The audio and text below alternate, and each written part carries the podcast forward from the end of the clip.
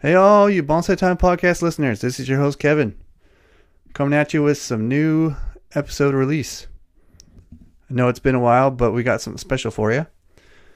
This interview will be released in a three part series, meaning that this month we'll have three episodes released with a continuation of each episode. So stay tuned and find out more about our guest, Dennis Makishima, learning about his journey in bonsai, his life, and his experience overall. We look forward to hearing what you have to think, say, feel, all the above about this episode and the way we're releasing it. And feel free to comment and or like and or subscribe. Remember, stay tuned and bonsai on. Hey, my name is Dennis Makishima. I'm uh, yesterday's news in bonsai, but that's all right. And I appreciate the opportunity to spew a few, a few pearls of wisdom for the bonsai podcast here. You know, I'm Very at cool. El Cerrito, which is in the San Francisco Bay Area, Okay. Okay. which is across the bay from San Francisco. Okay. But uh, thank you for the opportunity. And uh, my first and last podcast, I believe. No problem. We'll see about that.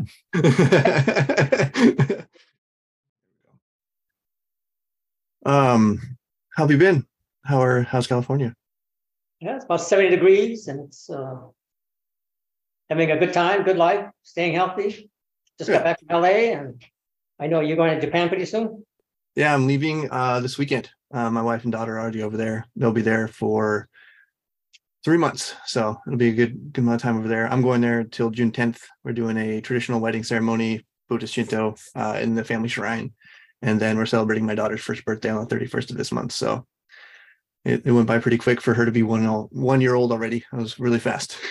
Smart planning. You're not there in July, August when it's hot and muggy. So Yeah, yeah, I was very fortunate. Although Ohio does have its days where it's like 80% humidity. Nothing like Japan, though. I hear it's pretty crazy out there as far as 100 degrees and 100% humidity. I was like, it's a different culture because when I apprenticed hmm. there, you know, you can't go in your tank top and your right. shorts and you know, you have to kind of dress appropriately as an apprentice. So it's about about three pairs of clothes every day when we wo- worked on the road. Oof, you're just swimming through all that sweat, huh? You got to be presentable, you know. Yeah. Yeah. I've been to Hawaii 35 times, and it's just a matter of yeah, casuals in, and that's my my kind of Right. Right. I Mine like too. that kind of weather. No, it's yeah, same. I, there's certain where my wife is from. She's from Fukushima, so Mhm. it's um within the mountain range that she's at. It's pretty laid back. I would say it's they call it countryside, but it's a some big-ish, medium-sized town. No, were they then- affected by the tsunami and earthquake? No, fortunately, that part of Fukushima was coastal. She's more central in Yeah. Aizu, Aizuwakamatsu, and she's surrounded by mountains. So they were safe enough. I mean, they felt the earthquake and stuff, but they weren't affected by the nuclear or anything because that all went south towards Tokyo and through the the wind stream and everything that way. So fortunately, they were uh, okay. Um, but you know, it's always on their minds that that happened so close to home because it was about I think four hours away from the site, four or Yeah.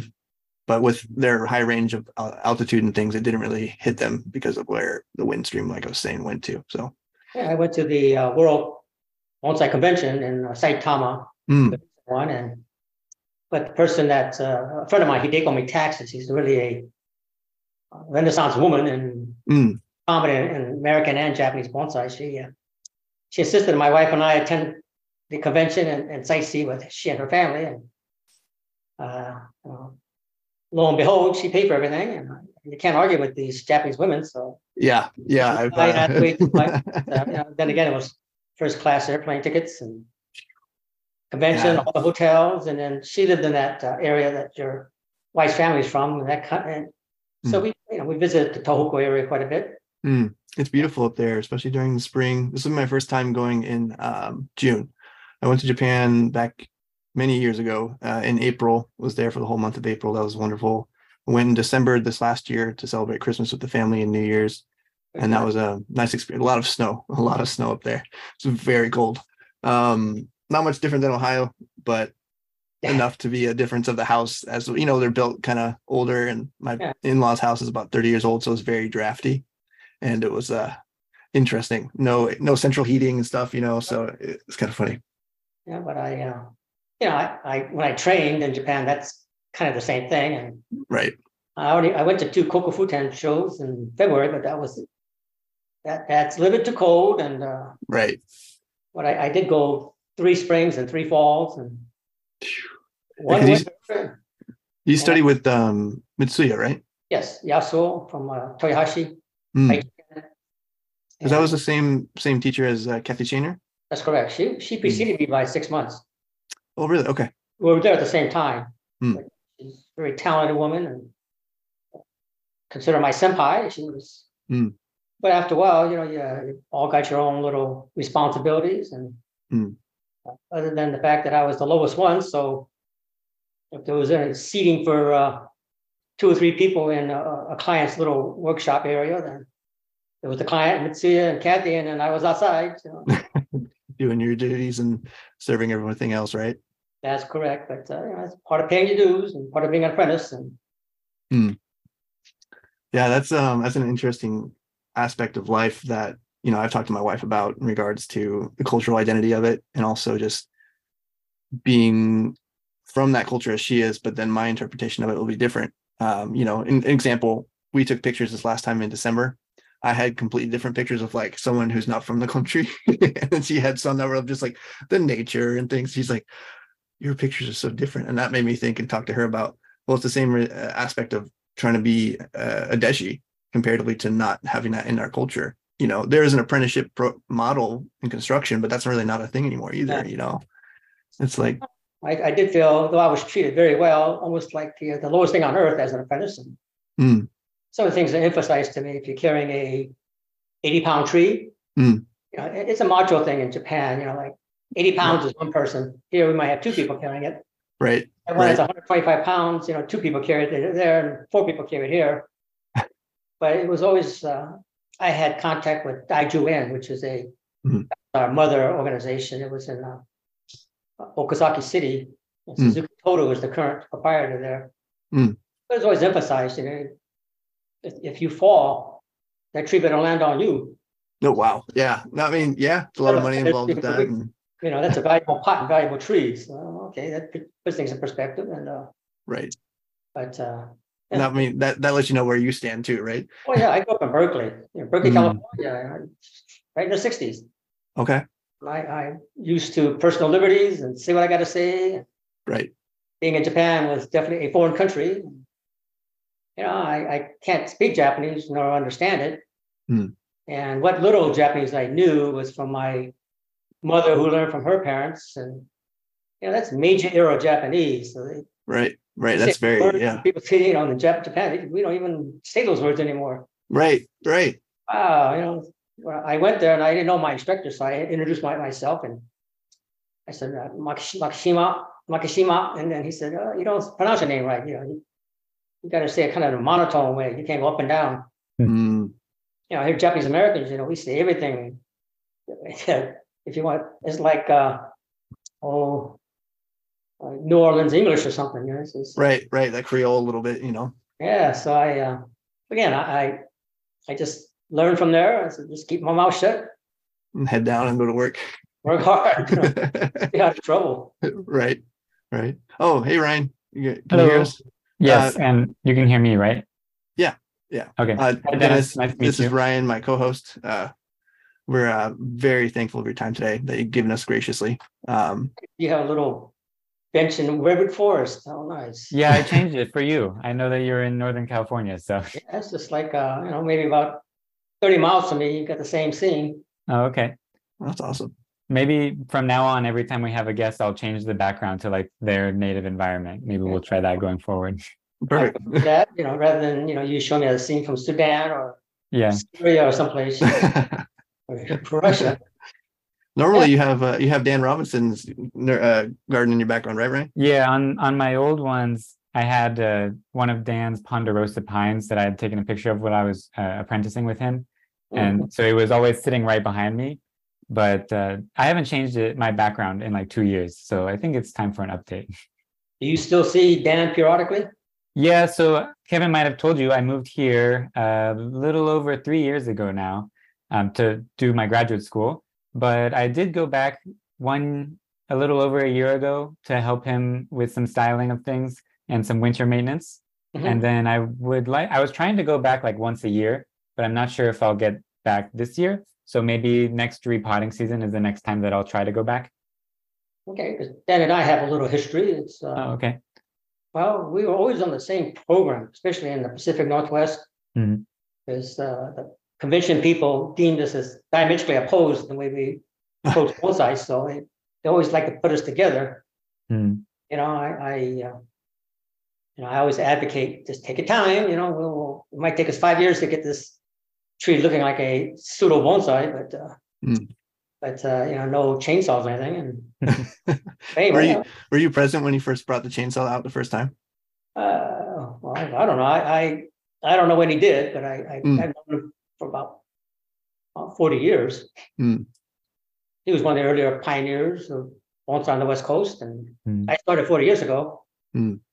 But I did see him at several California conventions, and then we did bring Kimura, uh, Masahiko Kimura, a couple times, and Dan was uh, always that, you know, when somebody very prominent from Japan would come, then he would be there. Anyway, uh, That's I awesome. Yeah. No, Ryan, we were just chit chatting. Uh, Dennis discussed a little bit about his apprenticeship, and I figure we can dive more into that. Um, I just wanted to say, you know, give a shout out to Michael Hagedorn and Doyle Saito for getting us into contact with you. And obviously, Michael is saying we should, you know, address your experience, and we just really appreciate your time given to us. And we look forward to sharing your experiences and your history with everybody that's into bonsai around the world and America. So, you know, thank you. Thank you, and uh, I'm surprised you asked me because I'm like yesterday's news, you know. Well, that's that's one of our philosophies with with uh, our podcast that we choose to look into more deeply is that if we don't know our history, we won't know where we came from. And so the people that are still within bonsai uh, within this lifetime and are historical figures in that sense of pioneering certain things and or just being part of a circuit or just having experience from back when it was getting its uh, roots, so to speak. Um, we feel there's a lot to learn from that just because we may be doing some similar things that you've already done that you found a better way to do. You know what I mean? Well, thank you. I, I've I've emphasized this this uh, effort about tradition and history for at least the last thirty years. Hmm. But uh, most of the time, you know, you're kind of like talking to yourself. Hmm. And I would say within the last ten years, it's uh, I could see the dramatic popularity of uh, so-called contemporary bonsai. Hmm. I mean, I realize every year there's another contemporary, but Hmm. Right, right. but Right. uh, it's just what I would I would think that it was because of Kimura's influence and work and you know superior work. But Right. uh, I grew up in the Japanese American community here in the Bay Area, and I I, I- have to some disclaimers. I'm not an expert on on the history of bonsai, and Hmm. you know I I do know a lot. I knew all the old times, all the old senseis here in California, both Northern California and Southern California. It was part of my mission to meet everybody, take workshops from everybody. But it wasn't like this. I never sat down and interviewed anybody. Mm. Right? I don't get the information firsthand. This is what I glean from being with these people. And so I, I I'm, I'm not making it up. It, it could be a bunch of BS, but it's it's based on some logic, some personal Mm. experiences. Mm. Are you familiar with uh, how bonsai got popular in the United States as a hobby? Somewhat. I think Kevin and I would probably both I know that there's bonsais that existed in uh, like the Brooklyn Botanical Garden and Yeah. some wealthy Yeah. people that had bonsais at the turn of the century. Mhm. But I consider that just uh, like wealthy people's ornamentation as Right. opposed to a, a public hobby. Mhm. And, uh, and my my feeling is it started like in 1950 Mm, in California. And I realize someone in Idaho or somebody else may doubt that. Uh, it was very popular here since like uh, from uh, 1955 on, a- as, as to the masses here. Hmm. That's why I say Japanese American things because uh, it was it's kind of a outgrowth of the Japanese American internment in World War II. right, right. Being imprisoned, you know, you lose everything hmm back in these, uh, you couldn't get a job. So my parents, typical of this, the typical story. Hmm. Now they were interned, they were in Gila, Arizona on, the- on the, I'm not sure if it was a Navajo reservation, but it was an Indian reservation. It was on the desert. And then my father, when they, my parents came back, they first went to Colorado because they were afraid to come back to California. Okay. because That's where they were, you know, they lost everything. But they Hmm. couldn't have it as farmers in Colorado, so they came to California, back to California. And all the men, I mean, just as a big general statement, were, well, they were relegated to being gardeners. Or work in the flower industry or nursery trade, produce. Yeah. And all of our mothers were housekeepers. And you look at it today, you know, the typical immigration pattern, you're, you're a maintenance gardener or you're a house cleaner. Right. Right. Well, everybody, all the guys, you know, since they work with plants and they had no money, so like in nineteen forty, not basically in nineteen fifty, they start from seed. Okay. A nursery and bought anything because they needed to feed the family, so they pine seeds and maple seeds were very prevalent. Hmm. And that dominated the early era, early era era of uh, bonsai here.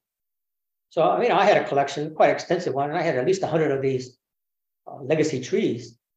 Hmm. 1950, you know, these people started, that's how they started. They kept them alive for 70 years.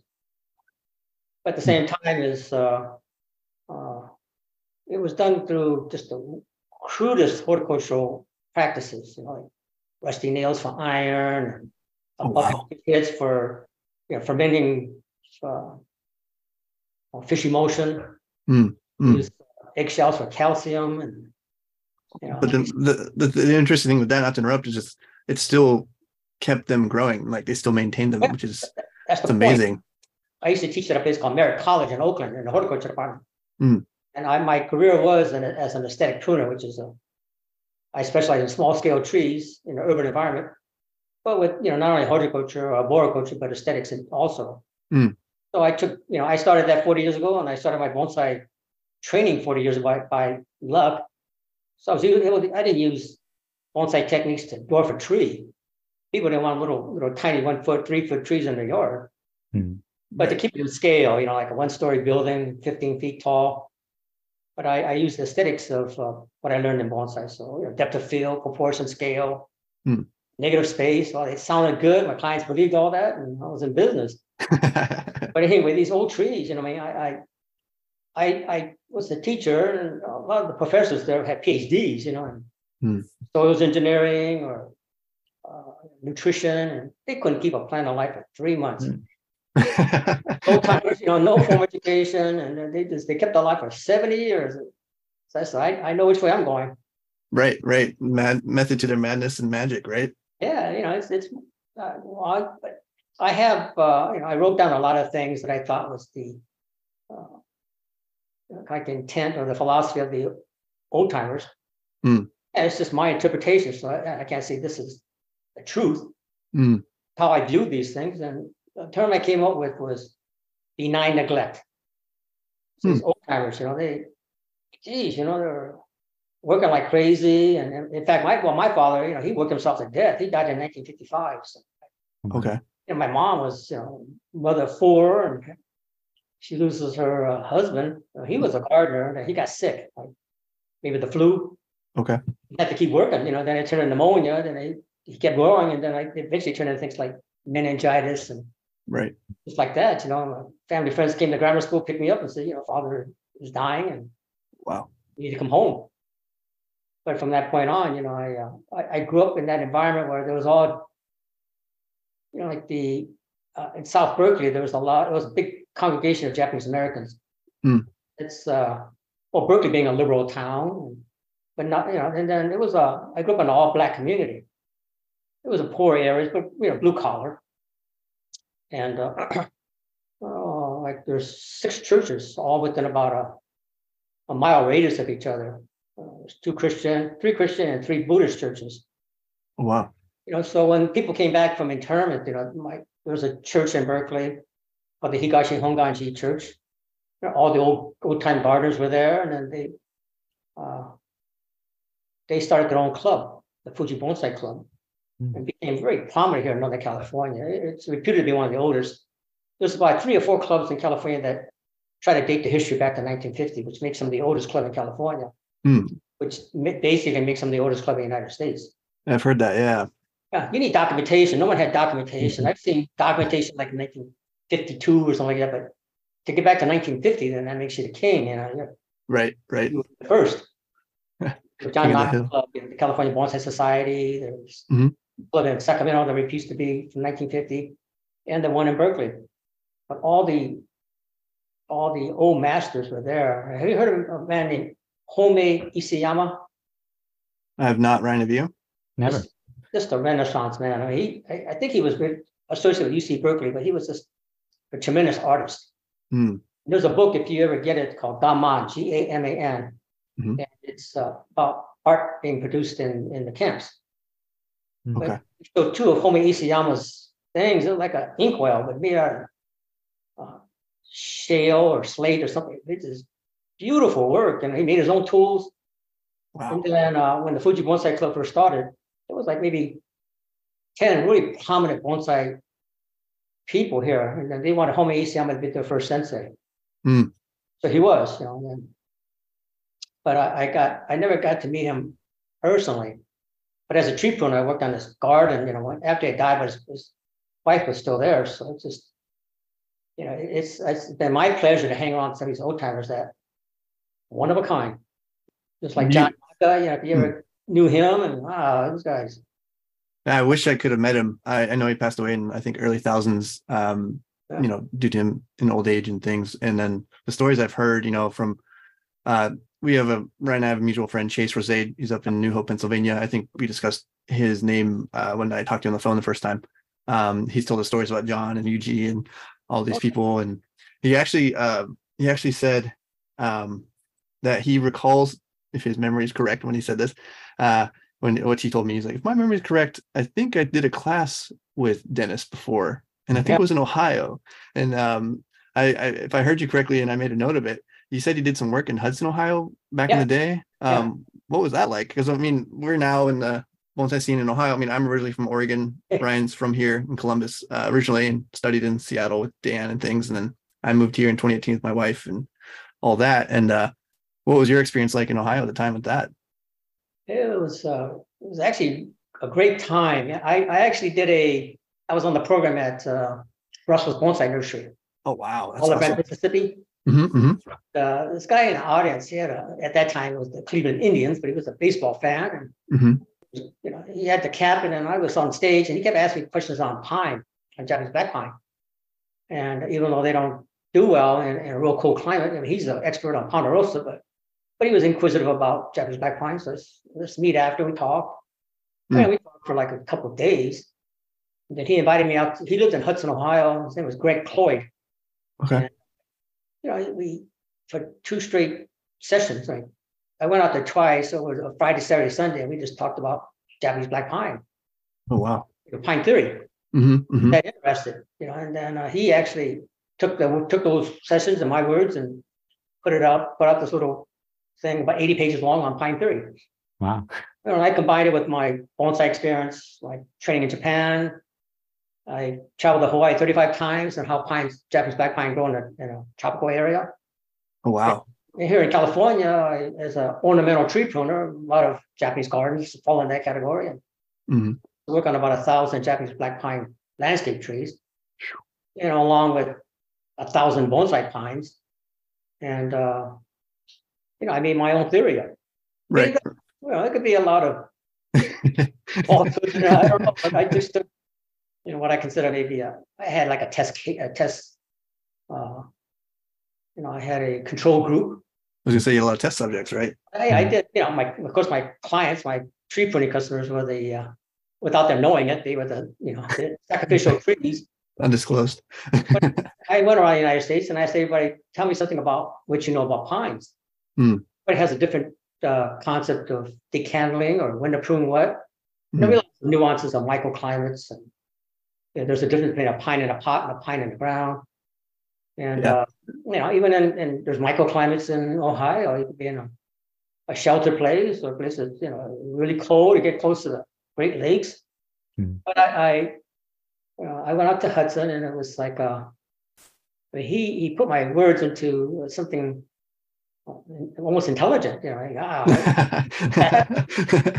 He He really was- paid attention. This is a guy that could do anything. I mean, he was, Mm. it was like the last cut before Olympic trials in cycling, and he did this, he did that. And uh, but what I really liked about uh, Hudson, Ohio, is he there were several things that happened. One was this, I don't know, once every 15 years or some cicadas uh, coming out of the grounds. And Oh yeah. Yeah. gross, you know, wow, it's Yeah. all these things, but uh, and then he took me down to the town, a little, little, you know, really a small village kind of thing, and they found a, a, drugstore Hmm. from the uh, like a 150 year old drugstore, but they had a soda fountain.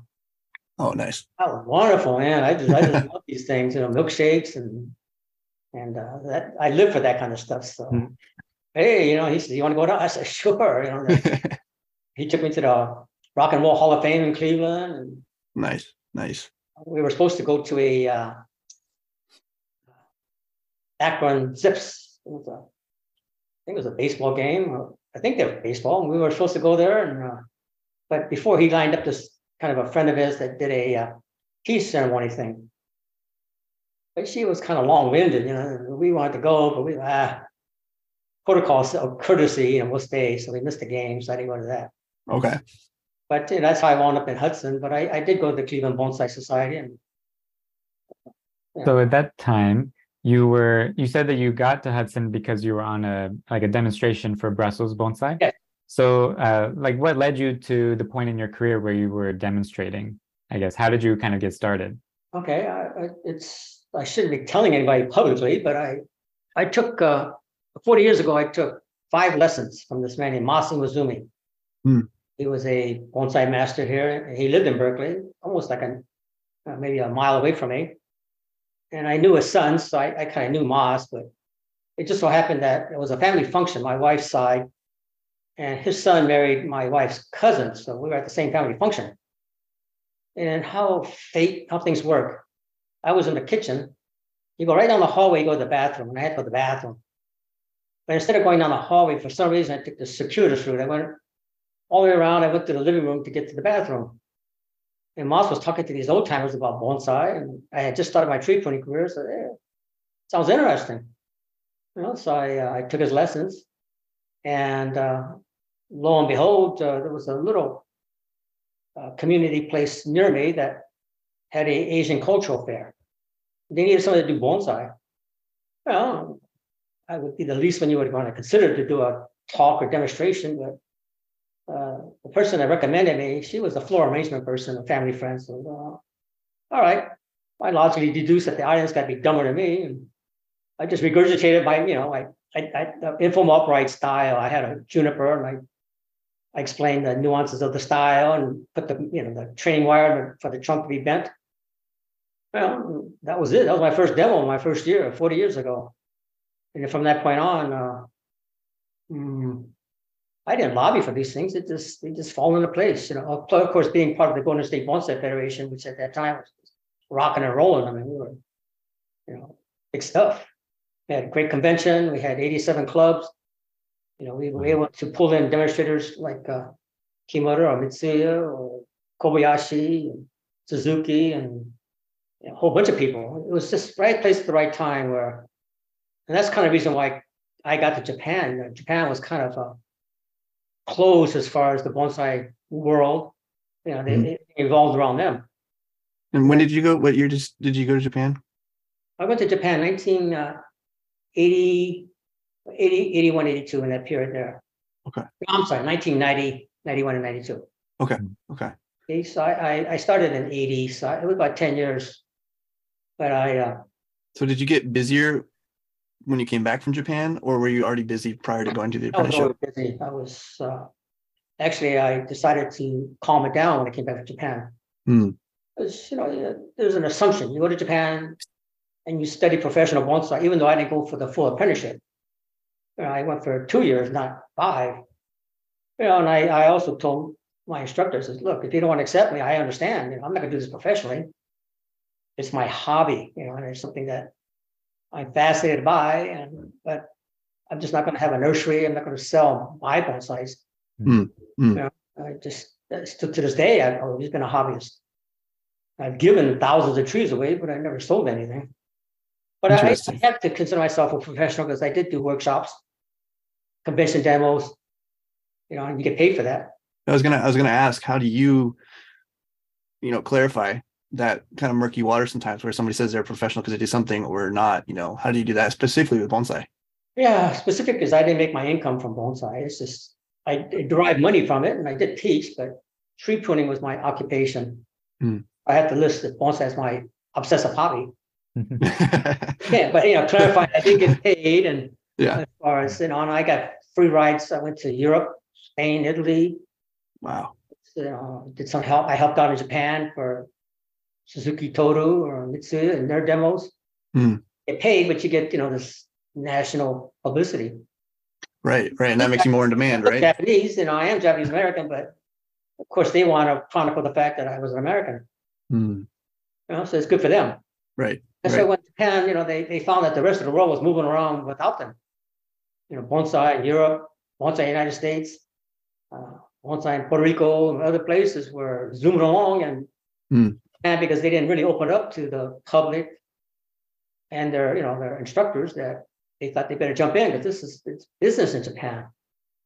You know, big business. So Europe was popular because you can, there's no import laws. There's no, you know, here we got agricultural rules that you can't import black pines or anything else. And, well, but Europe didn't have that. Hmm. So it was a good business partner, you know, you, they could ship stuff over to Europe and people make a lot of money. So when the Japanese uh, offered the opportunity to Californians, Mhm. uh, well, they saw it as just not only being benevolent, Hmm. they saw it as ah, we can come here and give talks, lectures, demonstrations, make some money, and maybe somehow sell you a pot or something that, that is allowable. So, I mean, that's the, the under, it's just my opinion, but that's just what I thought was the underlying reason why it opened up all of a sudden. Mm, mm. You know, and I did my part. I was I became the president of the Golden State Bonsai Federation and Wow. who should we bring to our convention? Oh, I can bring in Mitsuya or I can bring in Suzuki Toru, you know, hey, start name dropping. And I was part of the Hawaiian group. So we we brought in uh Mitsuya and Suzuki Toru and others. That's- And I said, we can get them almost free. Mm, mm. They'll come. They like Hawaii, and, and uh, Hawaiians are really taking care of Japanese when they go to Hawaii, rather than coming to California, let alone uh, Columbus, Ohio, or something. They- they want have some fun, eat some. So, so I got these people in, and uh, uh, it became like a, you know, my worth in Japan zoomed up. Mm, Finish or nothing. And when you finish, and you, you know, I was still nothing, and you come back and, uh, you know, but I was like a, oh man, I was 42 years old when I started. Most apprentices, you start from like 17, 18 years old. right. Oh no, but I, I outworked all them young guys. I was physically fit, and I also had uh, I knew what a pine was. Young guys, You they had a come head start. high school, they don't know anything. You actually got to be like their parent. Yeah, I've heard that. I've heard that from multiple people. Like you, you go into an apprenticeship as like almost an infant, and then you learn the ways of the world through Right. that lens, right? That's right. And the instructor really doesn't teach you that much. Right. It's the, it's the senpai, your your the senior apprentice will teach the junior apprentices. And uh, you know, that's where the discipline comes from and all the, the technical work. And then I also realized that the Japanese aren't necessarily good teachers. You know, in in what way?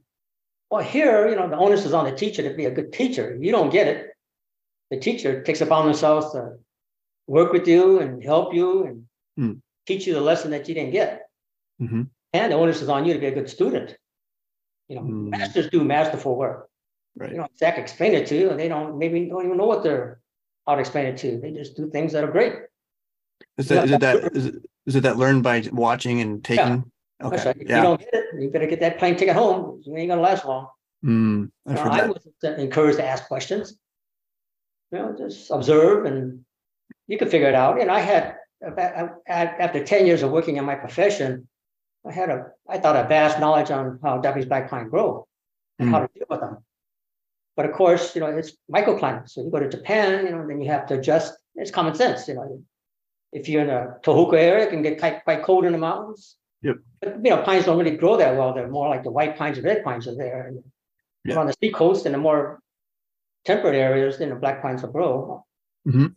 Uh, Mhm. The Japanese had a hard time, Japanese tree pruning professionals, they come here to California. Is you learn by rote, you learn the same thing over and over and over again until it's automatic. Then it's hard to adjust. you know, you go to LA, there is no technical winter. Yeah, yeah.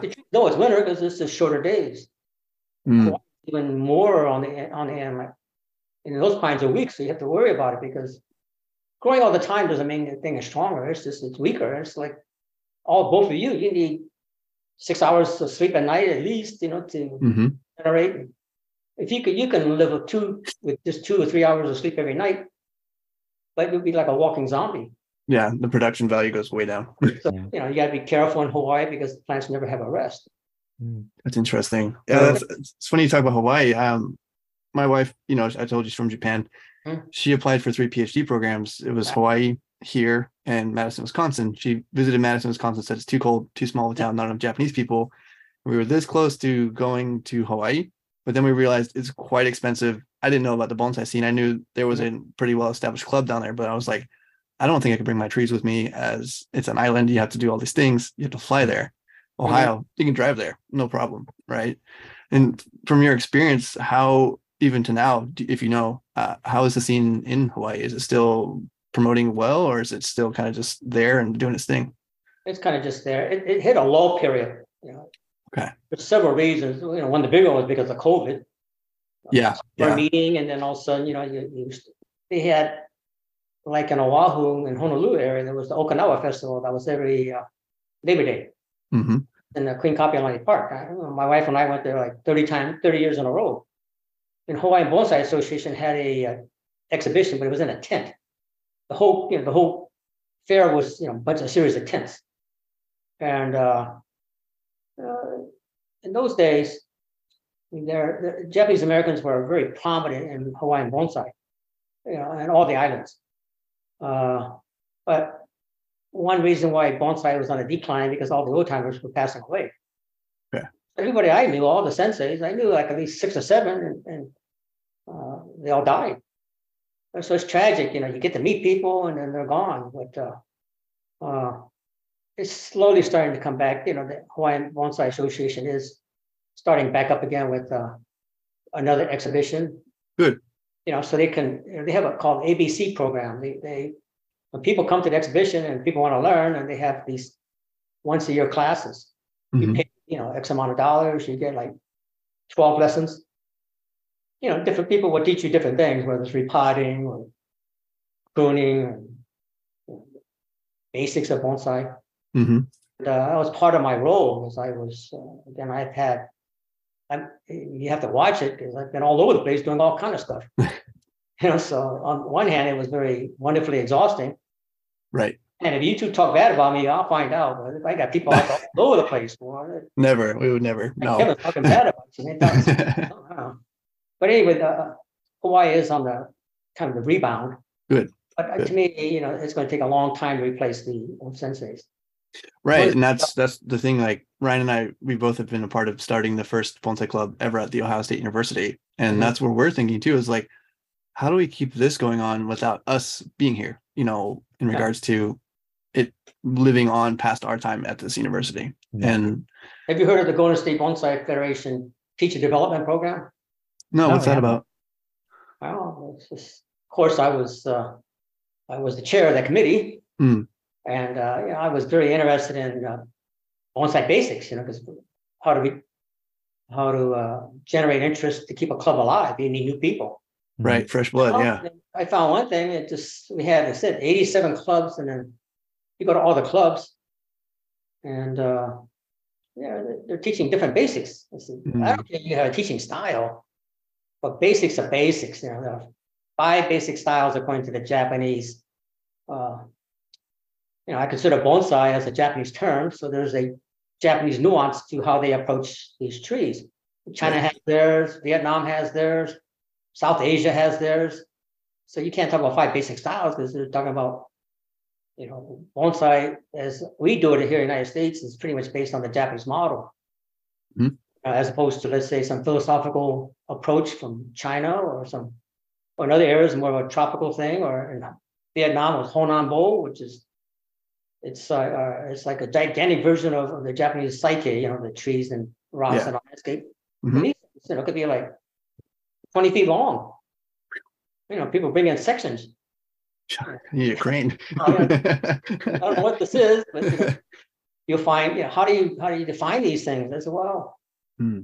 I, I consider like, not apples and oranges, but it's like, uh, music. And then Mhm. there's nuances of know, jazz or classical. So I said, this is all aesthetically pruned trees in a pot. No matter what country. you go to. But then, you know, it depends on which country, which influence. So the, the Japanese model has five basic styles. You know, the formal upright, the informal upright, the slant, half cascade, and full cascade. Mhm. Six. And I go to some places, you know, they got eight basic styles. You know, so there's only five. I don't know who made that up two, or three hundred years ago, but you know, we abide by that. Right, right, right. You know, so the tree can't be any taller than three feet, hmm you know, by definition. And But- so you you helped create this program, or you had established it?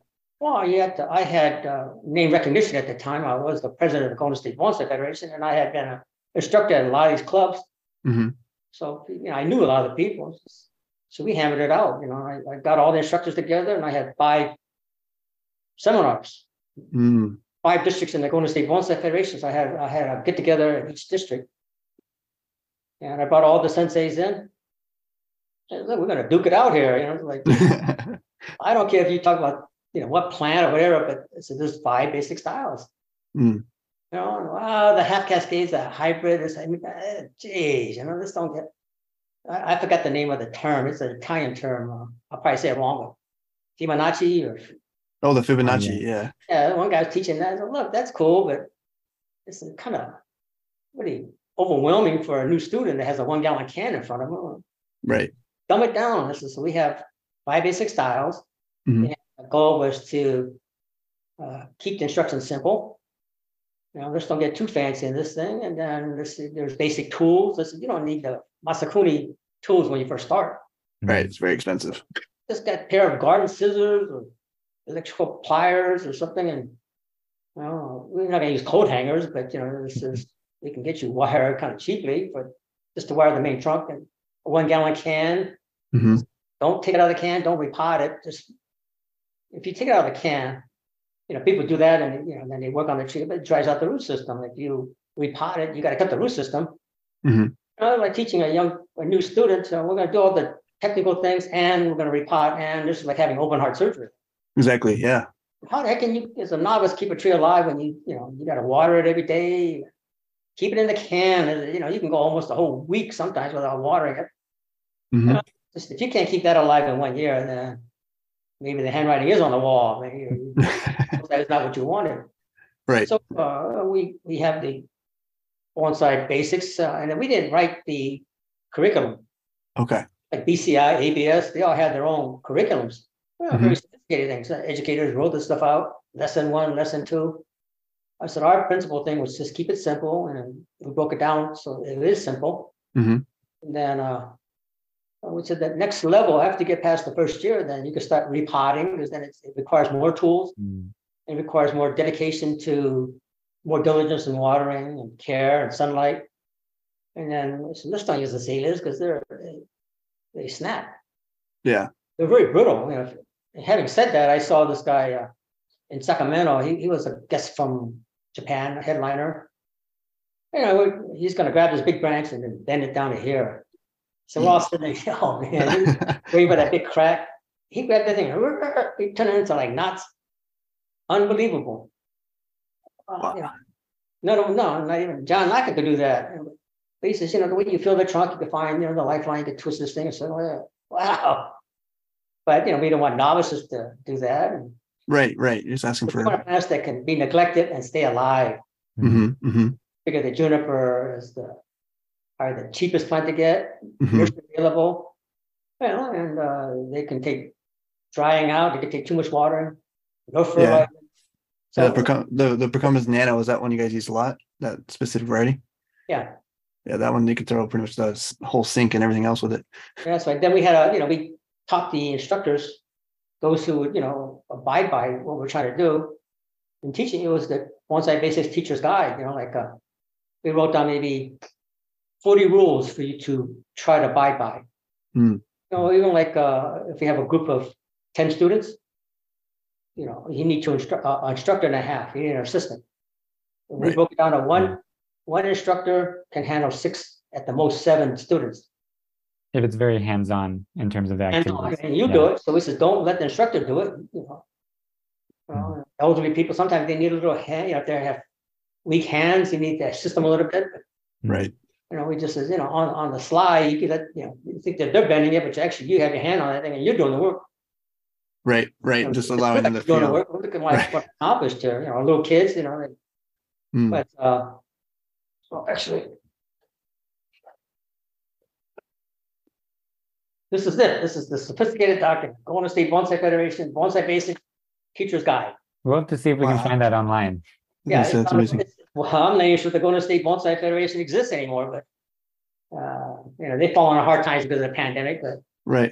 this is on their website. I don't know what they're.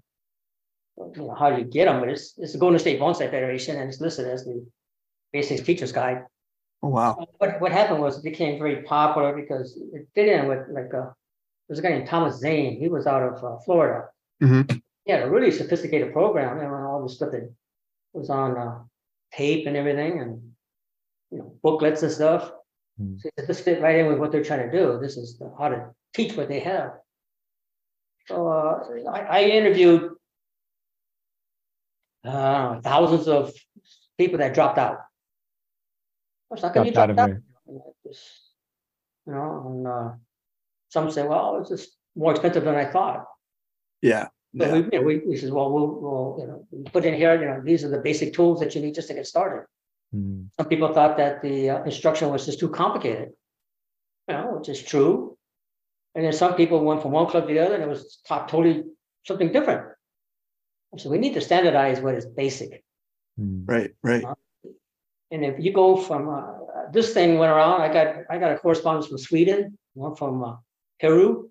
Mhm. Hey, you know, they, they, they enjoyed this and this is, we're by ourselves and we just use this as, a as the guide of how to start up bonsai basics program.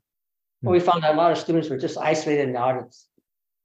And, uh, you know, they don't know what's going on, especially in in California at that time, we're going through a transition. It was actually a civil war in clubs Really. those that, that were under the contemporary umbrella, hmm they wanted the Kimuras. You know, Okay. For a local club, it was gonna cost you fifteen thousand dollars, breaks the bank. Wow. Yeah, a lot of people just want to have coffee and socialize and, Right. Right. Social hour. Right. you know, goofy stuff. I mean, you need these people too, because, you know, they have shows. Mhm. Gotta sit at the door, or someone's gotta set up the backdrops and, but then, uh, there was a big friction there. So I, I didn't have the answer, but I asked, I asked all the advanced people, can you just break off, stay with the club? But form your own study group within the club. Hmm. You, you as individuals put in your own money and you can, if you want to pay, uh, in your own little thing, five hundred dollars per person per year, but then you could bring in, you know, a high profile person, you know. Mhm. basic- A basic student didn't need, uh, the top professional from Japan to come and talk to you. Mm. Right. We- Right. The best things, and I'm not sure what it's like in Ohio, but there are clubs. that just a whole plethora of, of school teachers. Mm. I went through the system, picked out all the school teachers and all the trainers and people. One person was a trainer of how to work an X-ray machine. Hmm. They're used to dealing with people and Mhm. personalities. You know, they know how to deal with a aggressive pruner and a real conservative, shy person. So uh, you know, I, I said, you guys teach the basics. And I'll move all the old timers that didn't want to teach the basics. You know, up to, well, this is too simple for you. You're just, you're great. Why can't you teach the advanced people we'll honor Hmm. you in a certain way? Mhm. Headliners and workshop leaders at our conventions and let the school teachers teach. That's a really good point. Yeah, we've been trying to think about setting up a kind of a mentorship or beginner classes because, you, as you just stated, you know, it's how you retain people to come back because they feel like they're being heard and listened to and taught, right? As opposed to, oh, go on your own. Yeah. Good luck, you know. You know, and I'm very, not vindictive, but geez, we're not gonna fall into the party line. Do what you want, it's your club. When you start dying, well, I'll be right there. I said, I told you so. And I'm like, well, you try these people out, you know. Well, Yeah. This plan I had for ten years I've been using. Hmm. You know, I told him it wasn't, it wasn't a good plan ten years ago, and it's still not a good plan. No, it's like sometimes you gotta get over yourself. When But you were, Great people, you know, like I got them on my side. Mm, mm.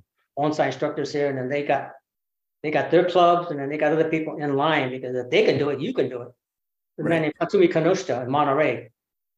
Uh, He is the last of the whole generation. It's the last one standing. Of these old Japanese American senseis. You know, he's still alive. I think he's, he had a bad stroke, but I think he's still teaching in somewhat, but he, he was instructor for like three or four of the old Japanese clubs that never joined the federation. hmm You know, and I says, I, you know, I'd like to get them in the federation, you know. Well, He says, well, just leave it up to me, I'll get them in. With the federation, did it also encompass the full at that time when the federation was made and you were in such uh, standings within the federation? Was there still predominantly only Japanese speaking clubs at that time, or had those kind of come? uh, say again. Just the opposite. Okay. You know, the Japanese American clubs, uh, maybe, just as a crude guess, maybe sixty percent that were all Japanese speaking didn't join the federation. You know, and I'm not saying it was kind of like racism in reverse, whatever it was, but it was Mhm. like, you know, I had to understand where they were coming from. These people were interned, imprisoned. Right. Right. Hey, you know, you got everything taken away from you. We're gonna do something Japanesey, you know, we're gonna do bonsai, we're gonna do ikebana, we're gonna keep it for ourselves. You know, so they really didn't open up, and then a lot of them were self-defeating because they just spoke Japanese. This is, you're not gonna get any new people. hmm You know, you're gonna keep, you're gonna die. You know, and then I was looked like at, at this as a savior. You know, you. I was sitting there in these club meetings and I couldn't understand Japanese. I said for ten years trying to glean some information. Hmm. You know, and then it came time. Well, you're the future of the club. I'm out of here. I said, look. you know, You want me only at the end because you're getting desperate. And I says, I got, uh, I'd rather do this stuff on a federation level. Right. Right. So, uh, but uh, I was also uh, chair of the history project for the Golden State Bonsai Federation, but it was only, it was our 25th anniversary 20 years ago. Okay. 45 years old now, but we did a 25 year commemorative thing and I, I did a history, but only the two years prior to the formation of the Federation and two years after. You know, you, you can go history, I mean, it's like 10 years after, 20 years after, I just felt the formative years, you know, who was there? What was the thought process? Document all their, you know, they had notes for these board meetings and Mm.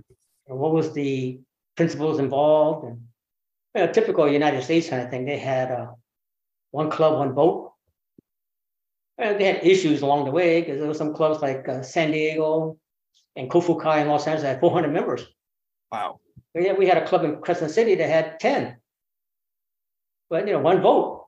You know, so it's like, wow, you know, there was a open rebellion here, and there was this over there. So you, you never get out of politics and stuff.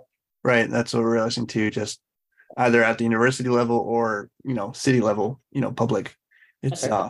It was important because uh, it's part of this history we're talking about. mhm, It was mhm. the the Golden State Bonsai Federation, but it wasn't a history of bonsai in California. And again, I say this loosely. I I I, I prefer to think that bonsai as a hobby started in California. Mm, Because I'm a Californian, it's just uh, I noticed when like in Minnesota, but the instructor was uh, To Sawamaru from Palo Alto. Hmm. And, and you know, Masi Mizumi went to Minnesota and other places. You know, there's there's a Japanese American presence, but like in uh, Arizona, Mhm. so Leroy Fuji. It's also a product of the internment, people being dissipated after that point. right. Not all been in, you know, interned in Wyoming or Utah or someplace, but you know, they, they don't want to come back to California, so they wound up in Chicago or Ohio or Detroit. You know, Japanese Americans weren't there basically before. Right. A lot kind of went to Arizona, but uh, and there was, uh, are you familiar with the Japanese American old timers? Any of the more prominent names? Um, such as I was gonna say Ooh, there's uh Harry Hirao, Ben Oh, yeah. Yeah. Um, so there's a gentleman in Portland. Uh, what's his name? Masa. what's it? Yeah, I can't, I can't think of his name. He was up in Portland, you know, and then Yuji Yoshimura, you know all about that. But Mm.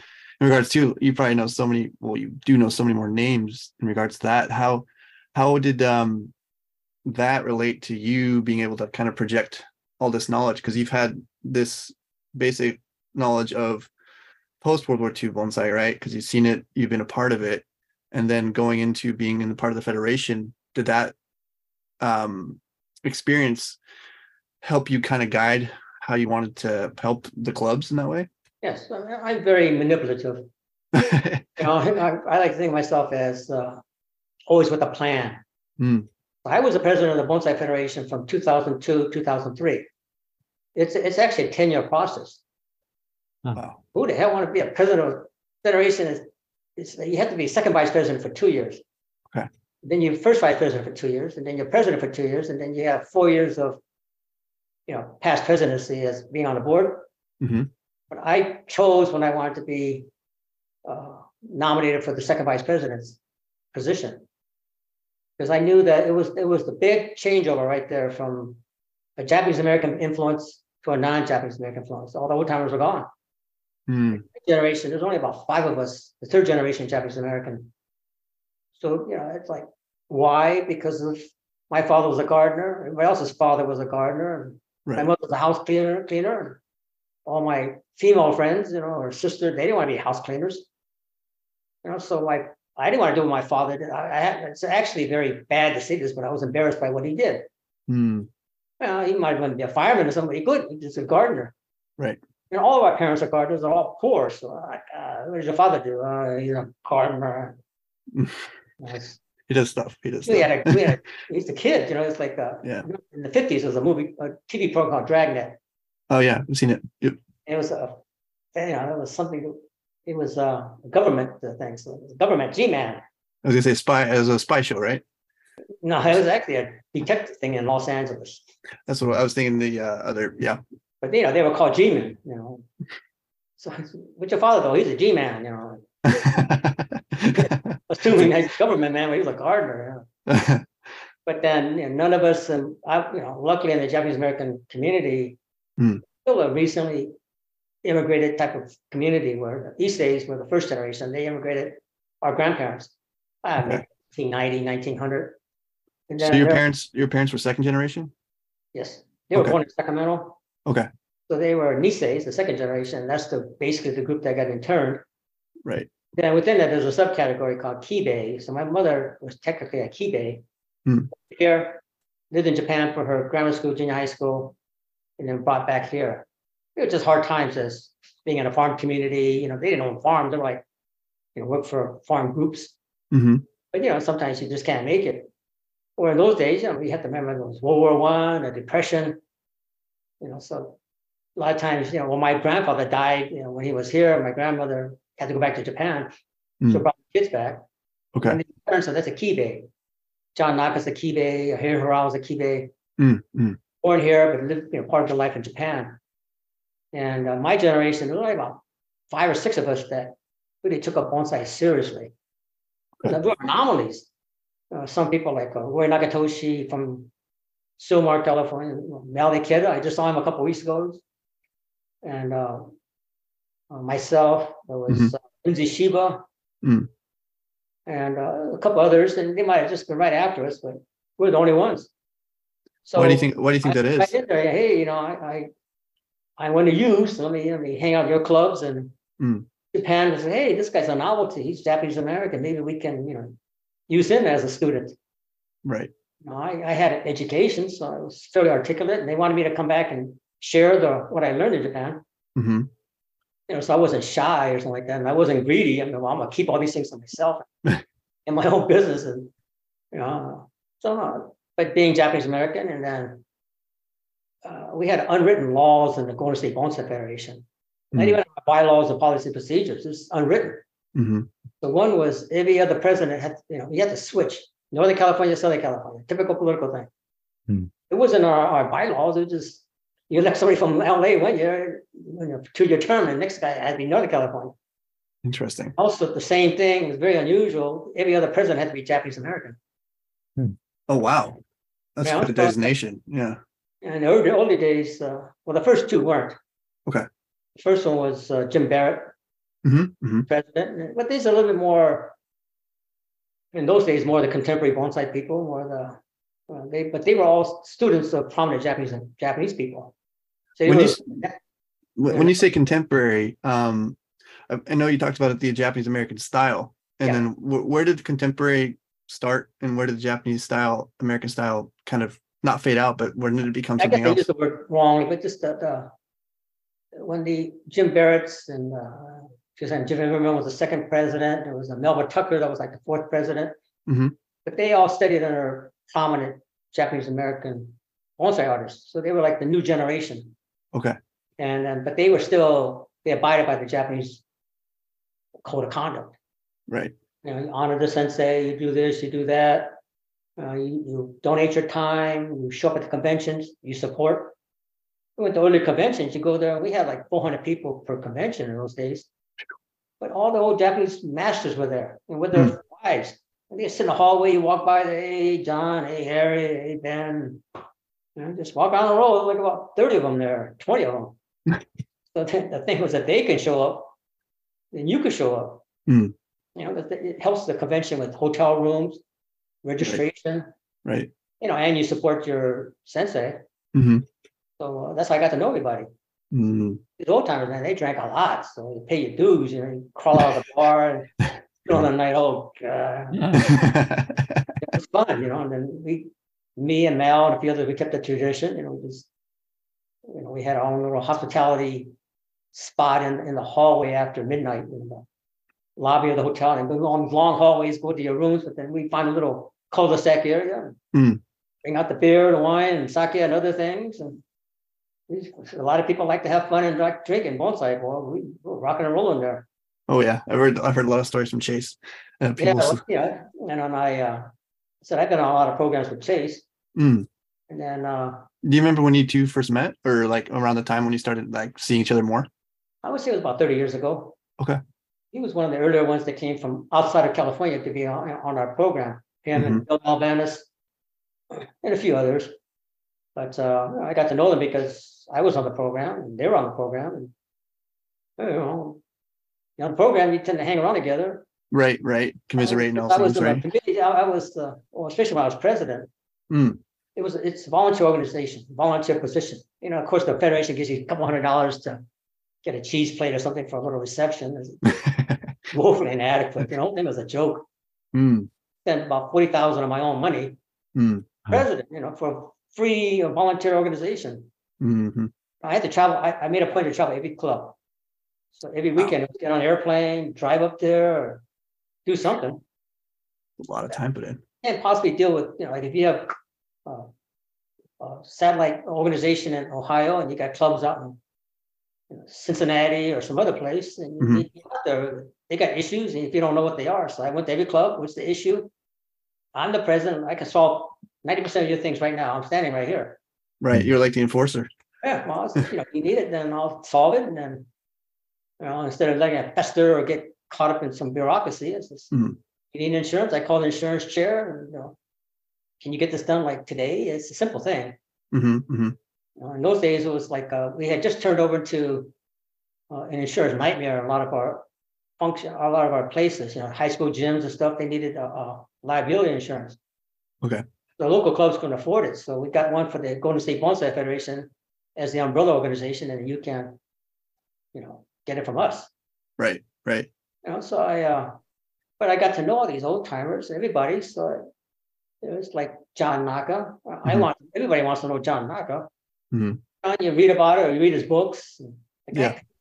On stage, he could, you know, I, I took in almost all his demonstrations and I took as many workshops as I could. I mean, he could sing, dance, draw, work on the tree, tell jokes, carry on a lucid conversation on bonsai aesthetics at the same time.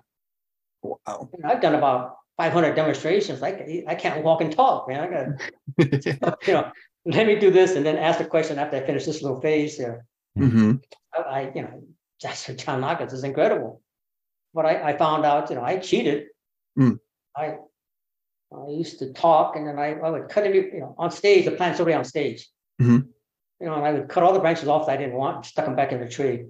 Yeah. So, like, you know, and I had that, like the detail wiring, or if I did detail wiring, I did that because you can't see it from the audience, you know, so I, Mm. you know, I'm just sitting there and just flopping all these things out of the tree. Wow, this guy's fast and it's good, you know. He's, That's a good trick. so I just pulled out branches I already cut. And then, you know, I just put the big wire on the trunk and did that because, you know, but I could talk at the same time then. hmm hmm I, I prefer doing that because I don't, I just don't like instant bonsai. I don't like on stage. It's a kind of a contemporary thing right now, in my opinion, but a lot of people have this just beautiful work at when you finish. Mm-hmm.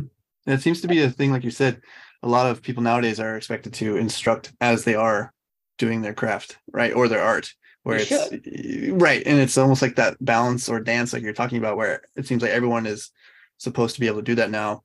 And when do you do you think John brought that on as far as the thing that was Yeah. of necessity?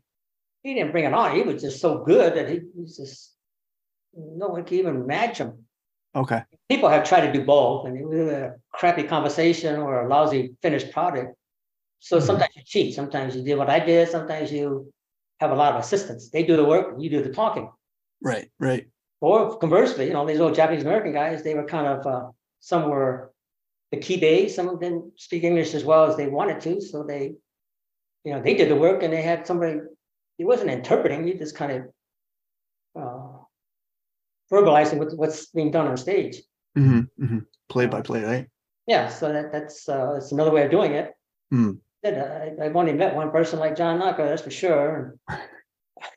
but you know, that's part of the bonsai basics too. You know, I did, I observed a lot of these old timers and how they taught workshops. Hmm You know, and I, uh, a lot, most of them, I mean, ninety nine point nine percent were male, and there is a little sexism involved. Yeah. You know, they have a workshop with ten people, and for some reason, maybe I, I was punished, but I was always like number ten. You know, so you're, you're sitting there for like two hours. You know, and by the time person comes by, or some people actually do sketches of your tree. You know, geez, I'm sitting there watching the guy, listening to him, they sketching a tree, and then once in a while you come across one person that look like Marilyn Monroe. You know, an the instructor spent like a half hour with that person. God dang, you know, I'm still waiting. At the end. So we just said bonsai basic. This is, you know, yeah, we made a rule. You know, you're the instructor. You can only spend five minutes per student on the first time around. Right. Right. That's a good idea. Get started, get a feel for the person. If you got an assistant, then you know, you let the assistant kind of uh, help. I said, but you, the instructor and the assistant can't do the tree for the student. Right. Gotta do it. You know, so we can't have two instructors in the same room. It's they cross paths and, well, you should bend it left. and, Nah, you should bend it right. Yeah. We can't have that, that, that kind of confusion. hmm And we definitely said, I used to talk to all the assistants ahead of time. You cannot interject your own personal opinion. Just implement what you, the- the student and instructor came up with. Mm. Gonna be an informal upright style, then that's what it is, you know. As an assistant, "Ah, I think it looks better as a cascade. Can't Hmm. do. So, you know, that was, that's part of this document here, how to do these things. Like I said, John Naka was uh exceptional. So it's just like, you can never beat him. hmm But it's also nice to know what perfection is, what the ultimate is. Right. Right. you know, Japanese model. So go to Japanese professional shows. You see Right. what the ultimate is supposed to be here. You know, and then there's uh I used to joke, you know. You ever heard of this guy Marco Invernizzi? Michael. Yeah. Invernizzi. Yeah. Very popular. He was in California a lot of times, and I sat there in my workshops, and he would have a workshop. You know, like my, you know, my my group, all the old bald headed guys. God, look like rigor mortis are sitting on these guys, you know. Then looked at Marco's room, all these pretty young women in there. God dang, yeah. What gives here, you know? You know, I just said what the perfect male hunk is: five four, Japanese American, balding. You're you're wrong sex, you're too tall, too short, too heavy. Mhm. But once you know what perfection is, you know what you strive for. You may not reach it, Right. but John Naka was somebody that uh, uh, everybody wanted to know, and he had his, you know, he was a he hammed it up. He liked to be popular. I remember at San Diego, at the time I really got to know him well. hmm And you know, I was always in his class. He thought that I was competent. And so, ah, you know, you know what you're doing. I'll just help somebody else because I'm running out of time. But uh, it was in San Diego, and it was a morning workshops. You know, so there was like six of us doing morning workshops, and they all ended at noon. hmm So you know, you're all dirty, and I, mine was on pine, so I had to you know go to the bathroom, wash my hands. John Naka was in the bathroom at the same time. Oh, cool. And then we walked out, and he said, I remember there was like eight women from Guadalajara, Mexico, were there, Uh, basically just to see John. Mm.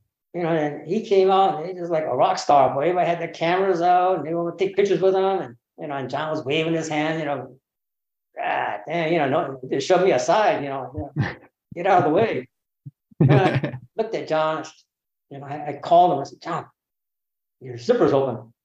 And he's he wore a white shirt, so the white shirt was sticking out of his zipper. I was like, oh god.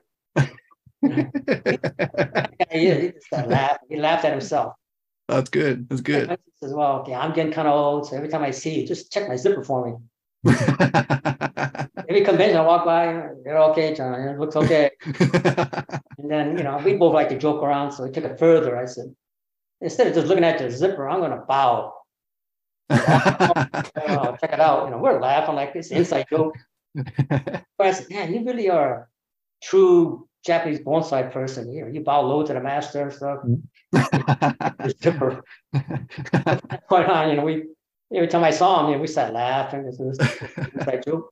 And you get to know somebody very well. right, right. Are you familiar with the LA people? Uh, you mentioned a few. Well, Ben Oki used to travel around the United States and pretty much he was like John's first number one assistant at that time. Yeah. There he got his reputation because of Mr. California Juniper. He went to the desert, and brought everybody out there. But there was a guy named Henry Iba. There was Richard Ota, Frank Goya, Mm. Shig Miya, uh, Mas Moriguchi, Ben Suzuki. All you know, there was uh, Kaiju Neda. Well, reason I bring that up, and there was a George Yamaguchi, but uh, to honor the old times when I was president, you know, Mm. they were just getting shuffled. You know, I, the contemporary artists were just trashing them. Well, this stuff, this is old country bumpkin stuff. Mm, You know, if I got that tree, I can improve their work. You know, mm, terrible. We have your right to your opinion, and a lot of contemporary artists that went to Japan after I did, you know, they come back as almost rock stars. mm, And then they have their own clubs, their own groups, and they want to fix American bonsai. And uh, you know, maybe you are, but you just can't trust your ways. It's I had to put a label on it, but it's folk art, right. pure piece. It's mhm, done, but don't say it was uh, a bunch of junk. which is what they did in the 50s and 60s and the 70s. Right. It's what they had at their at their disposal, right? They had to utilize what they, like you said, like they had use of nails and so many things, you know. These That people. I mean, they, you know, some get magazines from Japan, but there was no, you know, no one classically studying in Japan in those days. Right. So they they they did the best they could. But then uh, we're talking about some of the old timers and then their style. It's not even a style. I Mm, mean, I looked at all these trees, all these people in their collections, even in those sunset publications, the old books. You know, you see these this old style.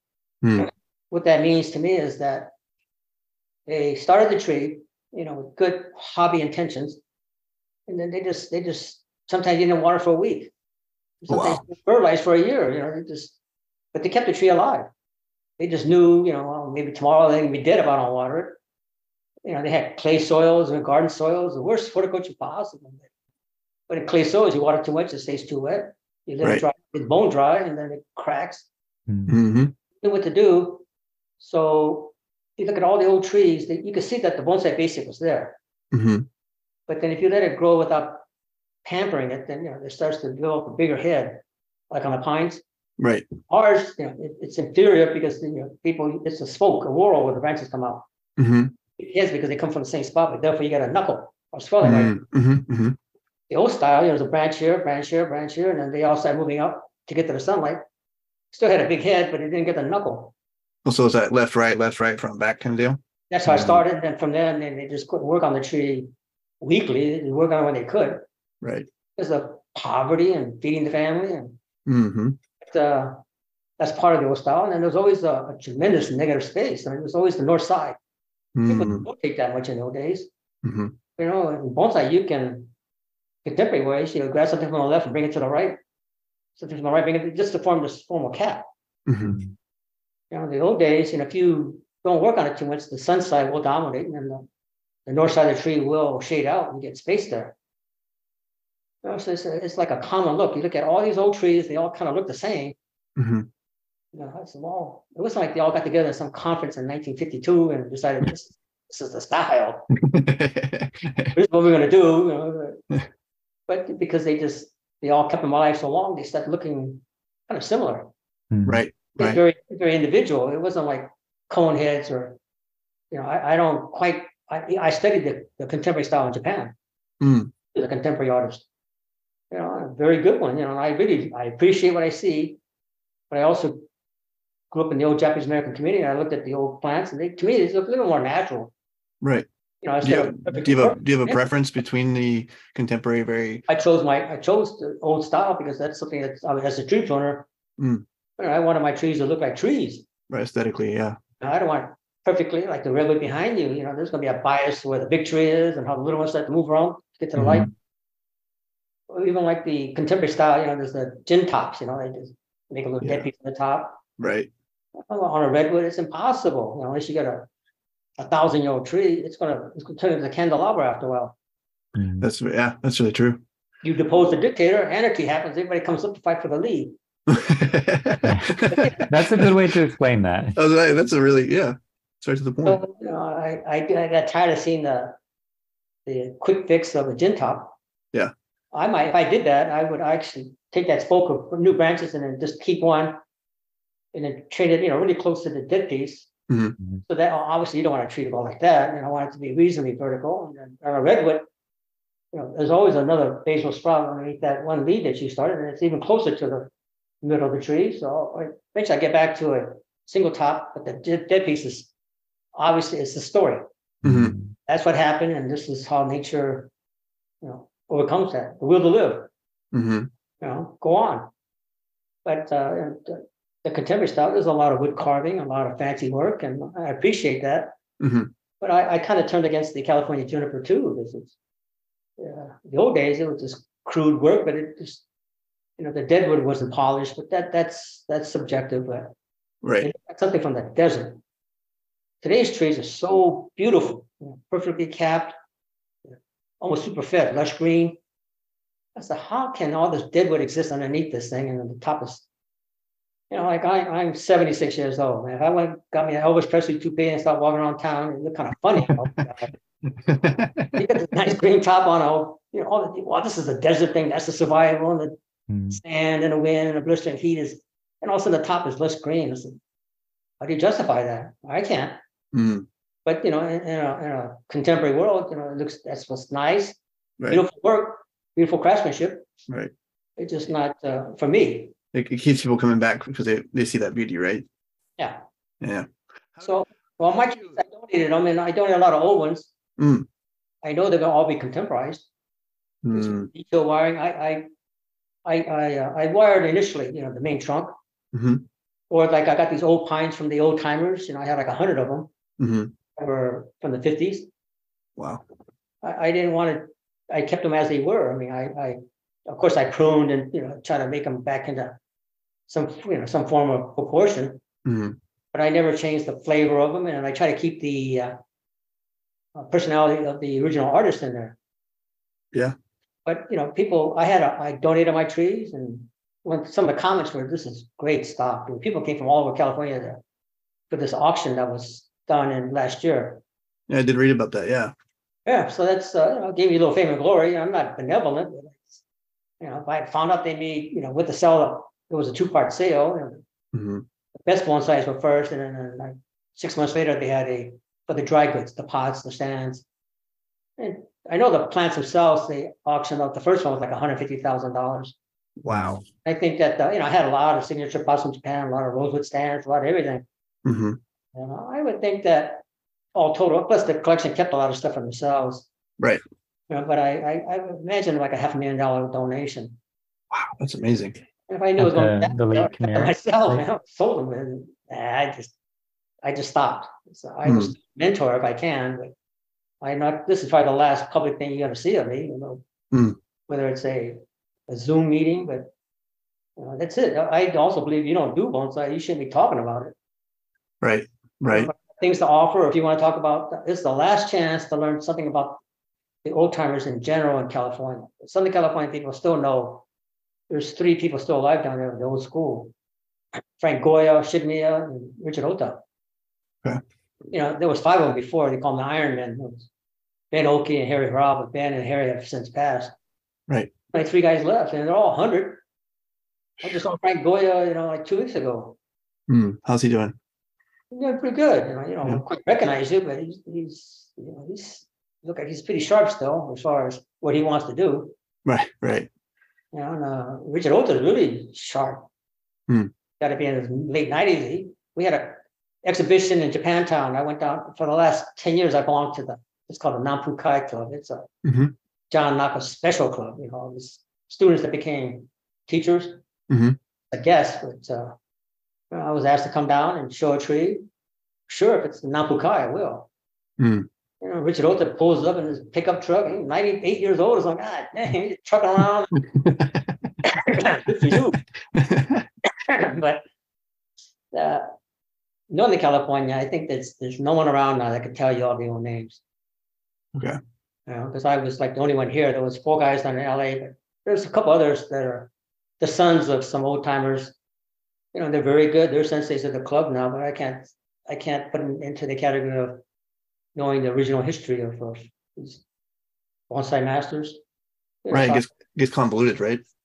yeah, in my area there was Bob Kato, Hiroshi Suzuki, Hmm. Mitsumahara, uh, Henry Matsutani, Ricky Sumimoto, Jimmy Itodomi.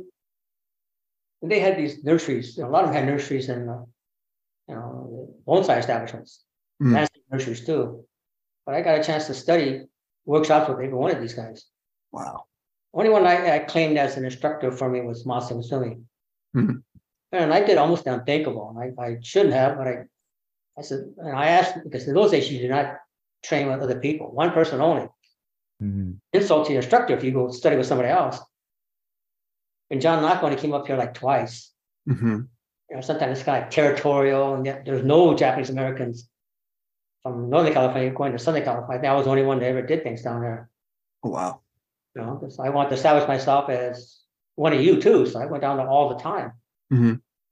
But uh, uh, Northern California, it was like I asked Mas, "Is it okay if I, you know, took workshops with other instructors?" I says, "You know, I'm not. No knock on you. You know, you're still my primary instructor, but I like to learn from, you know, so-called John Naka, other, other people, what they got to say." And yeah, he said, "Okay." Wow. From that point on, we traveled the whole world together. We Japan together. We roomed together. Mm. Uh, he was, uh, we were like the original odd couple, but uh, he was a very meticulous guy. I'm the t-shirt and shorts kind of guy, hats on. And, you know, he, he, he used to go to sleep like at nine o'clock at night, you know, and I, I was trying to sneak out the room and let's go party, you know, let's go have some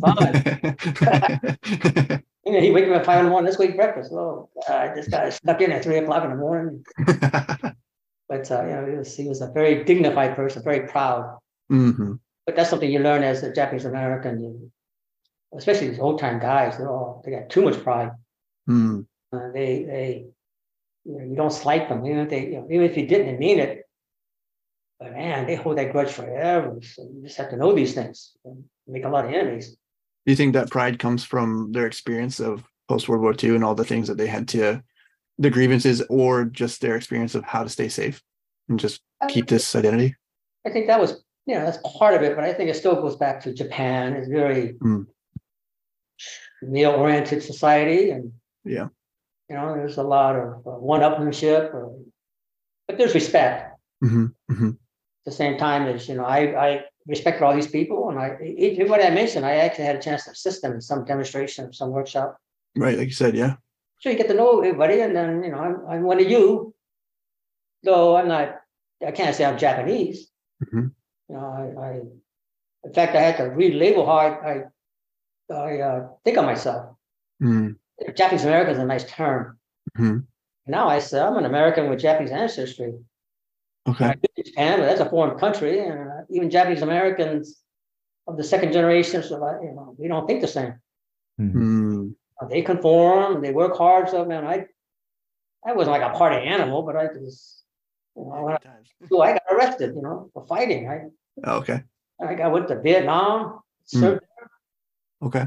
but that that's kind of like how things, how your life changes and how how you realize how short life is. And hmm I was in infantry. I, you know, I, I purposely make sure I signed the little, you know, information sheets properly. This is, do you like firing guns? No. You like camping? No. You know, like, you know, are you kind of an aggressive guy? No. well, what do you like? I said, I like typing. Mm. I was trying to be a typist in the army, but I couldn't. Mm. I I got shut out of that school, so I went to signal school. And long story short, I wound up in Vietnam because of I got in a fight when I was in high school. Mm. Mom had to pick me up at police station. She didn't drive a car; took a bus. A typical Japanese American, Japanese second generation woman. She she apologized that she failed me because we were broke and Mm-hmm. had to steal a knife and cut this guy's head off. And he's like, Mm. high school gym, the guy called me a Jap. I said, "That's it." Wow. Yeah. No. insult, you can insult my mother. You can insult the way I look, my clothes, but don't call me a Jap or Jink or a goop. Mm-hmm. Mm-hmm. So all my life I got kind of reprimanded, but everybody's you know, even in the army I got reprimanded twice. Mm-hmm. Guys call you a gook. I said, look, Hmm. I could die just like you. Right. Right. The thing was, you know, this the company commander says, you got reported, so you know, he had to do something. But he says, I understand, you know, it's just, it's a racist thing, and so I never got promoted. Mm. I was a corporal, basically a spec four, and I, I actually ran my division in the whole Central Highlands area in my Wow. job uh, description, and it's supposed to be like four or five ranks higher. So he said, if I demote you, it's on your records. I just won't promote you. I go, okay. So I just made my, I don't know, it was twenty five dollars a month or something. That was it. But anyway, that, that's like uh, that, dictates how I look at bonsai. And I Right. appreciate these old timers and what they went through. Mm-hmm. Appreciate the next generation of people that were not Japanese American, but they kind of fit into the uh, the mold of what the old timers were trying to do. Like I said, the, the, the Warren Hills, the Jim Barretts, the Larry Ragles. Mm-hmm. Up here we had John Planting, Bill Sullivan. There's a whole bunch of people that were more Japanese than I was. Mm. But you know, I said I, I'm I got a, Japanese heritage, uh, ancestry, but I lived in Japan. and That's a foreign country. man. Hey, Bonsai Time podcast listeners. This is your host Kevin saying thank you for listening. Make sure to stay tuned for part two being released next week. If you enjoyed this episode, please give us a like and leave a comment. Next week's episode will cover more of Dennis's journey in bonsai life and all things else. Remember to bonsai on and have fun. Today's episode has been recorded, produced, and edited by Kevin Ferris and Ryan Houston. Our music was provided by MIDI Cancer. To find more music from MIDI Cancer, check out their SoundCloud and Bandcamp pages. To find more information on the podcast, please check out our Instagram page, Bonsai Time Podcast, and our website, bonsaitimepodcast.com. To stay in touch with us, Kevin's Instagram is Kevin underscore Ferris, PNW, and Ryan's website is ry2tree2.com. You can find these links in the description below. Thank you for listening and bonsai on.